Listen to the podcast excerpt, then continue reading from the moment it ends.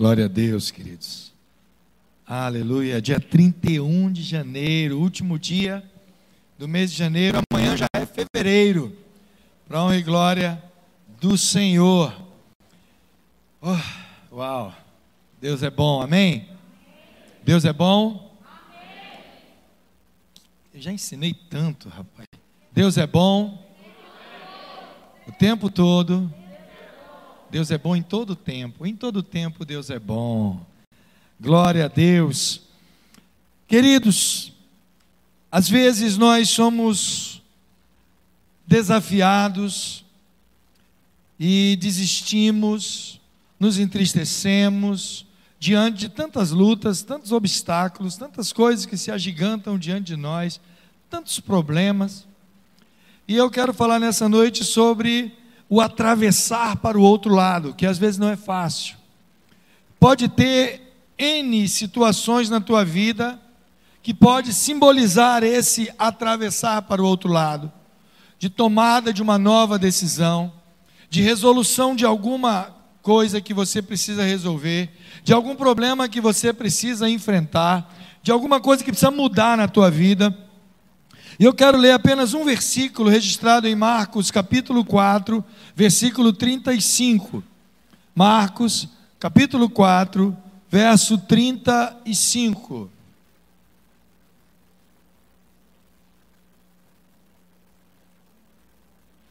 Esse texto narra o momento em que Jesus, ele ia...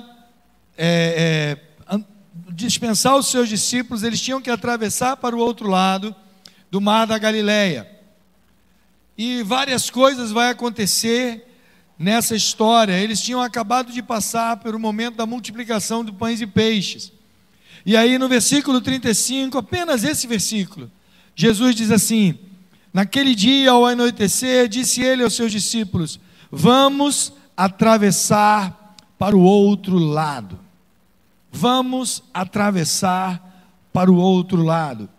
Queridos, nós olhamos para essa realidade desse texto e vemos que há uma, todo um contexto inserido nele, mas eu quero trazer isso para a nossa realidade.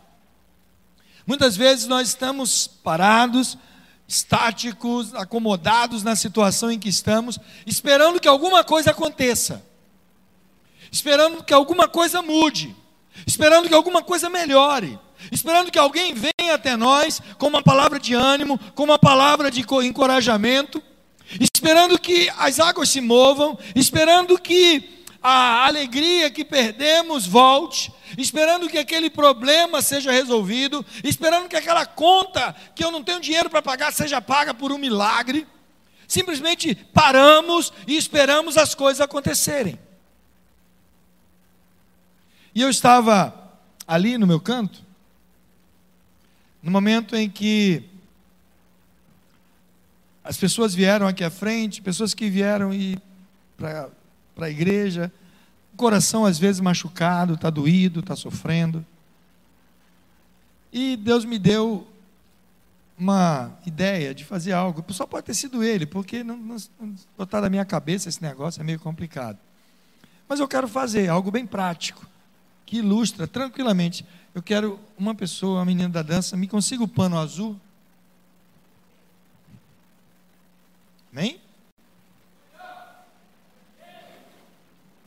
Enquanto ela providencia o pano azul, eu queria chamar a Joelma aqui. Vem cá, Joelma. Ah, se vira, minha filha, vem cá.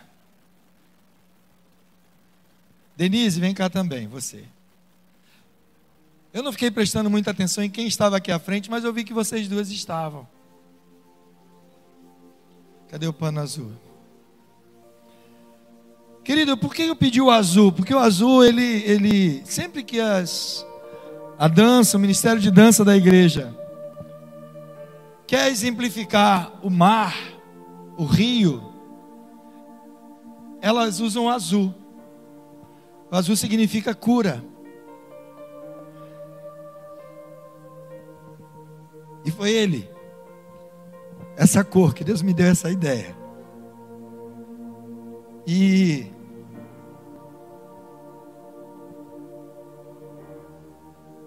eu vou colocá-lo aqui.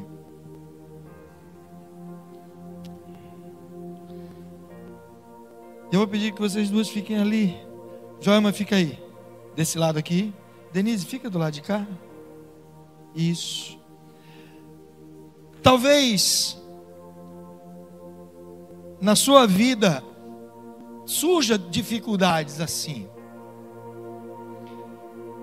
E eu não sei se com muita facilidade ou com alguma dificuldade, uma das duas conseguiria atravessar. Talvez se elas fossem, poderia, poderia até pisar no pano e atravessar.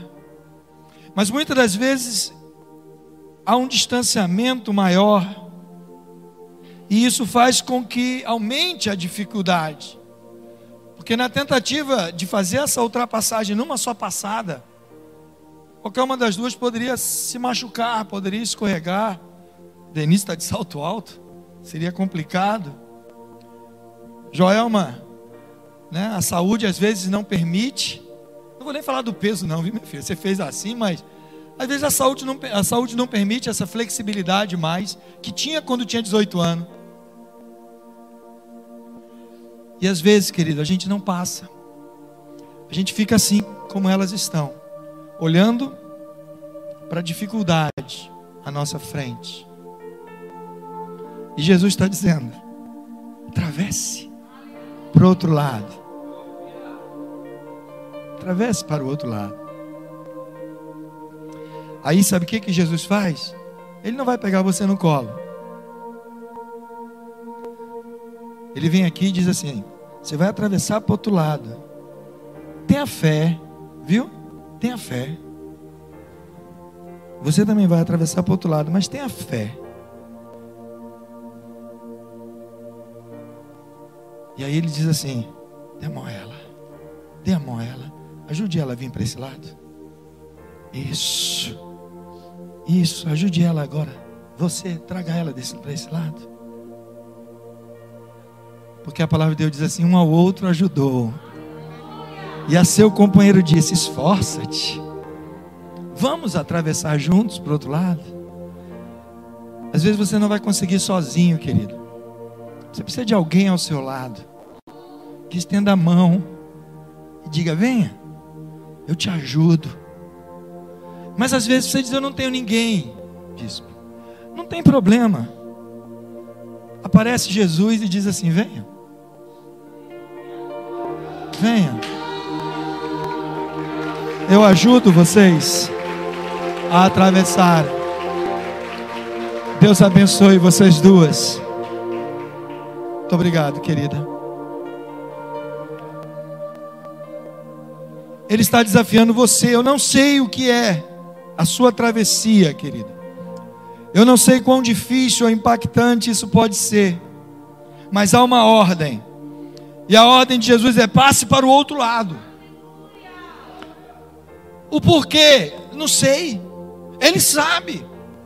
Às vezes as ordens que Deus nos dá é ilógica, não tem coerência, não tem nenhuma racionalidade conforme aquilo que eu penso, que eu creio, que eu acho.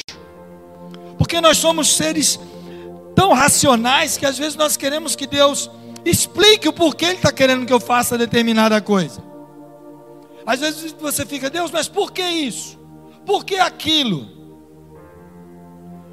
Às vezes, quando acontece uma tragédia na nossa vida, seja ela de que ordem for, ordem financeira, às vezes ordem familiar, às vezes é a perda de um ente querido, seja lá o que for, temos a mania de perguntar por quê? Por quê? Por quê? Por quê? Aprenda a perguntar a Deus: para quê? Para que isso, Senhor? É para eu crescer? É para eu me aproximar mais de Ti? É para matar o meu orgulho? É para eu, sabe, Te adorar em beleza, na beleza da Tua santidade? Cada pessoa está sendo convidado por Jesus a passar para o outro lado, para comprometer-se mais com Ele, para deixar, muitas das vezes, até o trabalho que rouba o teu tempo, para abandonar essa relação que está afetando a sua vida espiritual, esse relacionamento, para consagrar-se mais a Deus em jejum, oração, adoração, para dar a Deus aquilo que é dele, para deixar de ser apenas mais um e ser aquele que Deus quer usar. Havia um contexto no momento em que Jesus disse aos seus discípulos: vamos para o outro lado. E João diz no Evangelho de João que ele ainda insistiu para os discípulos entrarem no barco. Jesus acabara de multiplicar pães e peixes, alimentou mais de cinco mil pessoas, porque só homens eram cinco mil, sem contar mulheres e crianças. E diz o evangelista que naquele momento as pessoas estavam tão felizes por terem tido a sua fome saciada, que queriam pegar Jesus na marra, à força, e torná-lo rei. Só que Jesus não tinha vindo ao mundo para isso, aquele não era o momento, aquilo não ia dar certo.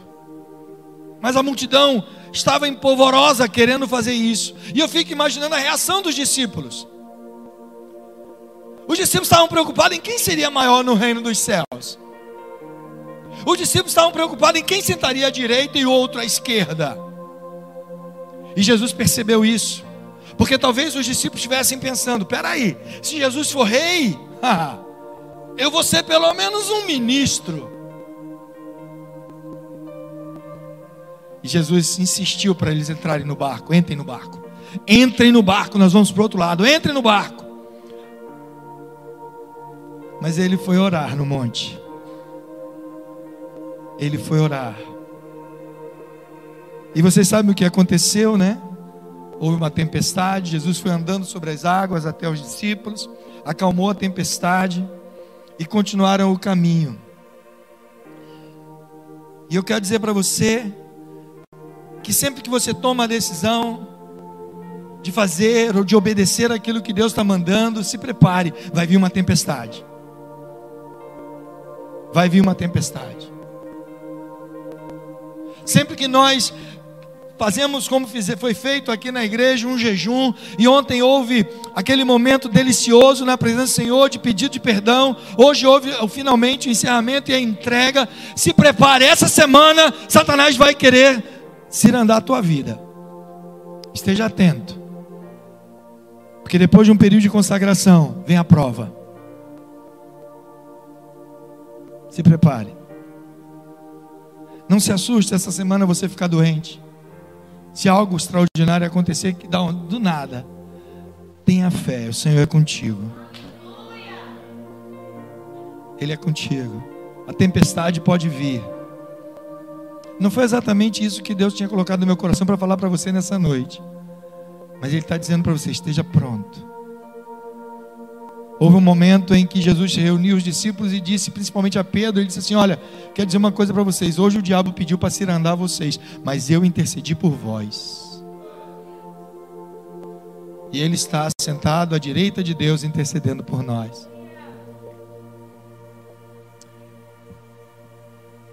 Às vezes nós nos perguntamos, por que quando parece que tudo vai dar certo, alguma coisa tem que acontecer? Sabe por quê, querido? Porque o diabo anda ao nosso derredor rugindo, como pensando que fosse um leão. Eu quero dizer para você, querido, Ele hoje Ele hoje não possui nem a chave da casa dele, porque Jesus foi vencedor na cruz. Ele venceu a morte. Adão, o primeiro Adão, como diz lá em Hebreus, entregou a chave do reino dessa terra nas mãos do diabo. Tanto é que quando Adão desobedeceu espiritualmente, ele morreu, ele perdeu o direito à glória de Deus, ele ficou só esperando agora a graça de Deus sobre a vida dele e a vinda daquele que esmagaria a cabeça da serpente. E teve um momento no ministério de Jesus que Jesus disse: olha, ali está o príncipe deste mundo, referindo a Satanás. Mas no momento em que ele venceu na cruz do Calvário, ele tomou as chaves da mão do diabo e fez de você mais do que vencedor. O diabo não é mais o príncipe deste mundo. Jesus é o Senhor dos senhores. Ele é o rei deste mundo. Ele é o rei deste mundo. Se prepare, porque as tempestades virão. Agora eu pergunto, por que que havia tanta necessidade de ir para o outro lado? Será que era só para resolver um problema? Será que era só para afastar Jesus, afastar os discípulos, perdão, daquele momento que a multidão estava ali empolvorosa?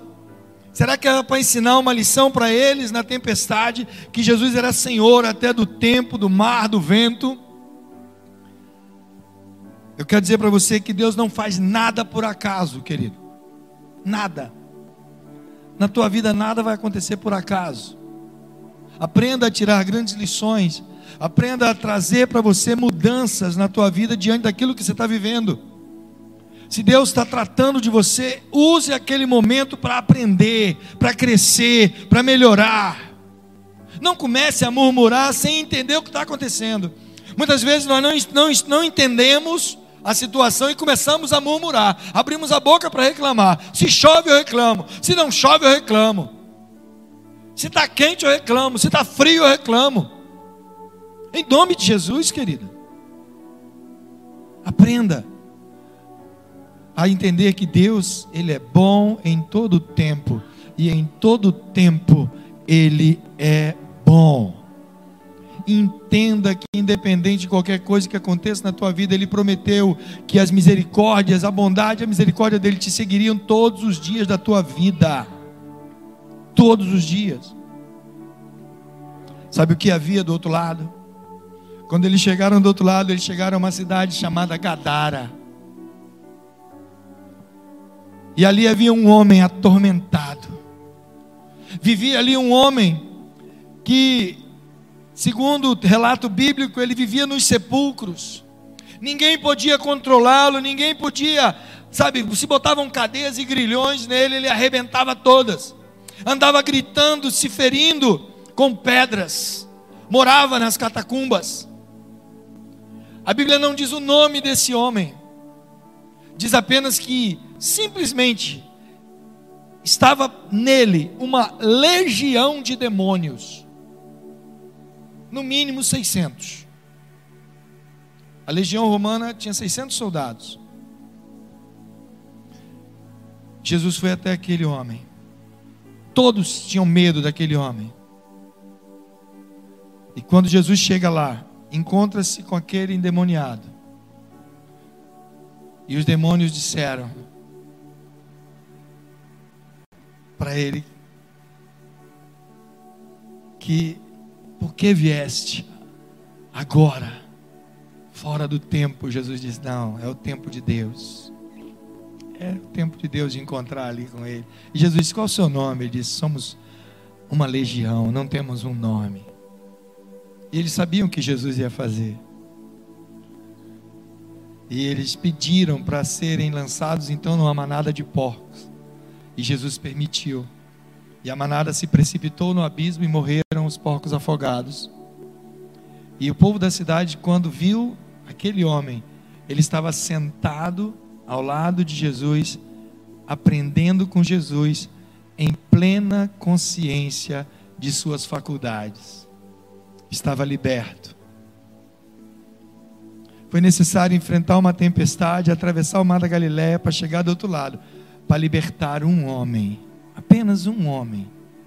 Foi a única coisa que Jesus foi fazer em Gadara: libertar uma vida, um homem.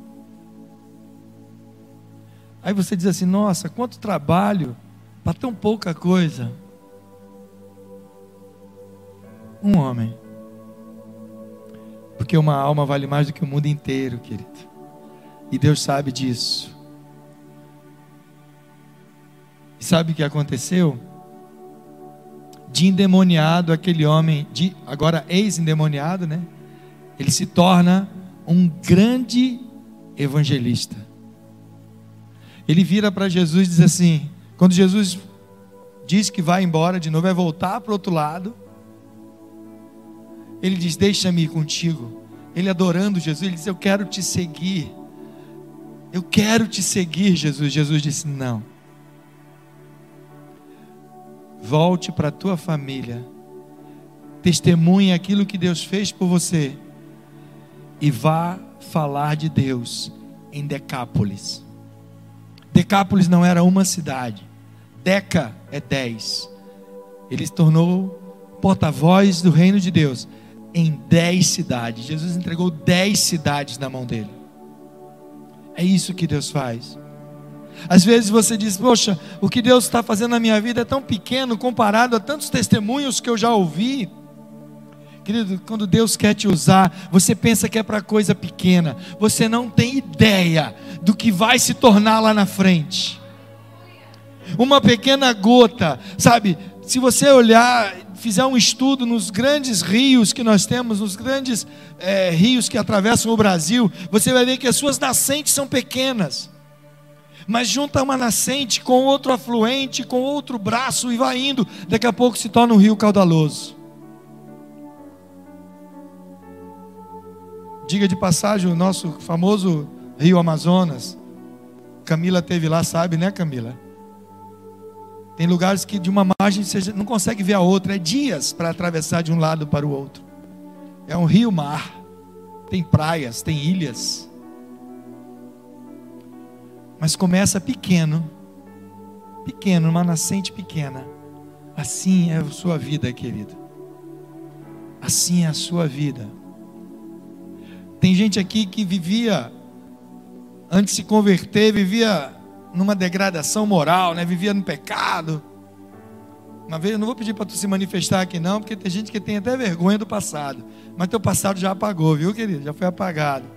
Eu gosto muito de uma frase de André Valadão, que ele diz que quando o diabo pegar o teu passado e esfregar na tua cara e ficar tentando calar você, lembrando o teu passado, você faz o seguinte: lembre do futuro dele, que é no lago de fogo que arde por toda a eternidade. Mas eu quero dizer para você, Deus te resgatou, te salvou.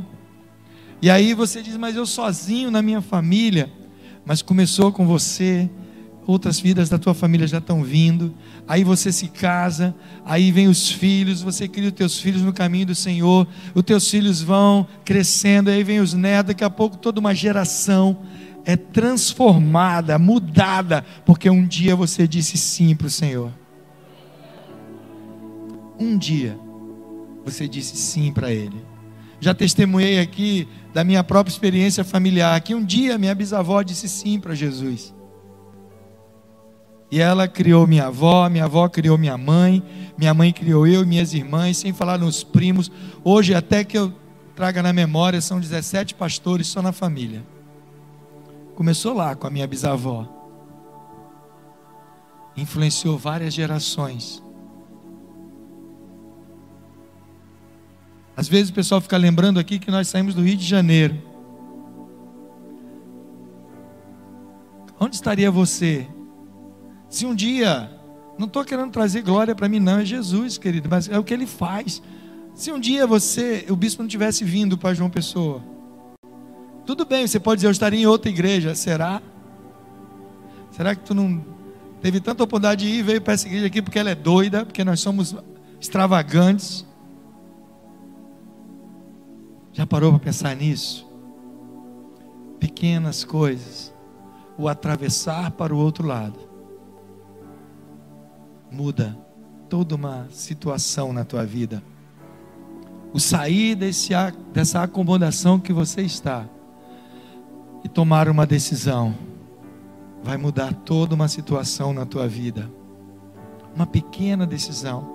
Ah, eu decidi participar do jejum, eu vou tirar uma refeição por dia. Uma pequena decisão, um sacrifício tão pequeno. Dá fome às vezes, chega na hora do jejum, você nunca teve problema de ficar sem comer, mas porque é jejum você sente fome. Quantas vezes você já ficou sem almoçar porque ficou trabalhando e teve ocupação e tal, mas no dia que você resolve fazer o jejum do almoço, dá uma fome, parece que que todas as lombrigas acordaram. Você fica desesperado. Mas aquela pequena atitude, Deus vai trazer uma grande mudança na tua vida. Atravesse para o outro lado. Atravesse o que você precisa atravessar. Eu quero dizer para você, nada, nada nesta vida é tão duradouro que não resista à fé daqueles que consigam consegue se entregar a Jesus para passar para o outro lado. Deixe Ele trabalhar na tua vida. Ele está no comando do barco. Ele entra, acalma a tempestade e você chega ao seu destino. Amém? Sai daqui dessa noite desafiado a passar para o outro lado. Você que está ao alcance dessa transmissão também seja desafiado a passar para o outro lado. Eu não sei o que é. Amanhã estaremos começando fevereiro. Talvez em janeiro você tinha planejado fazer tantas coisas, mas parece que o ano de dois mil e vinte não quer acabar. Parece que a gente ainda está em dois mil e vinte. Amanhã é uma nova chance para você fazer mudanças na tua vida. Feche seus olhos. Vamos falar com o Senhor. Deus, nós não entendemos muitas vezes o que precisamos fazer, mas basta uma tomada de decisão, uma atitude, levantar e passar para o outro lado. Ó Deus, sabemos que Tu estás conosco e não nos desampara. Que Teu povo entenda isso e tomem a decisão que precisam tomar, façam o que precisa fazer, ajam da forma que precisam agir, e Tu estarás conosco. Ó Deus, venha abençoar, venha respaldar a decisão dos Teus filhos. Ó Deus, louvado seja o Teu nome. Louvado seja, Senhor, o Teu nome. Obrigado, Pai. Glória ao Teu nome.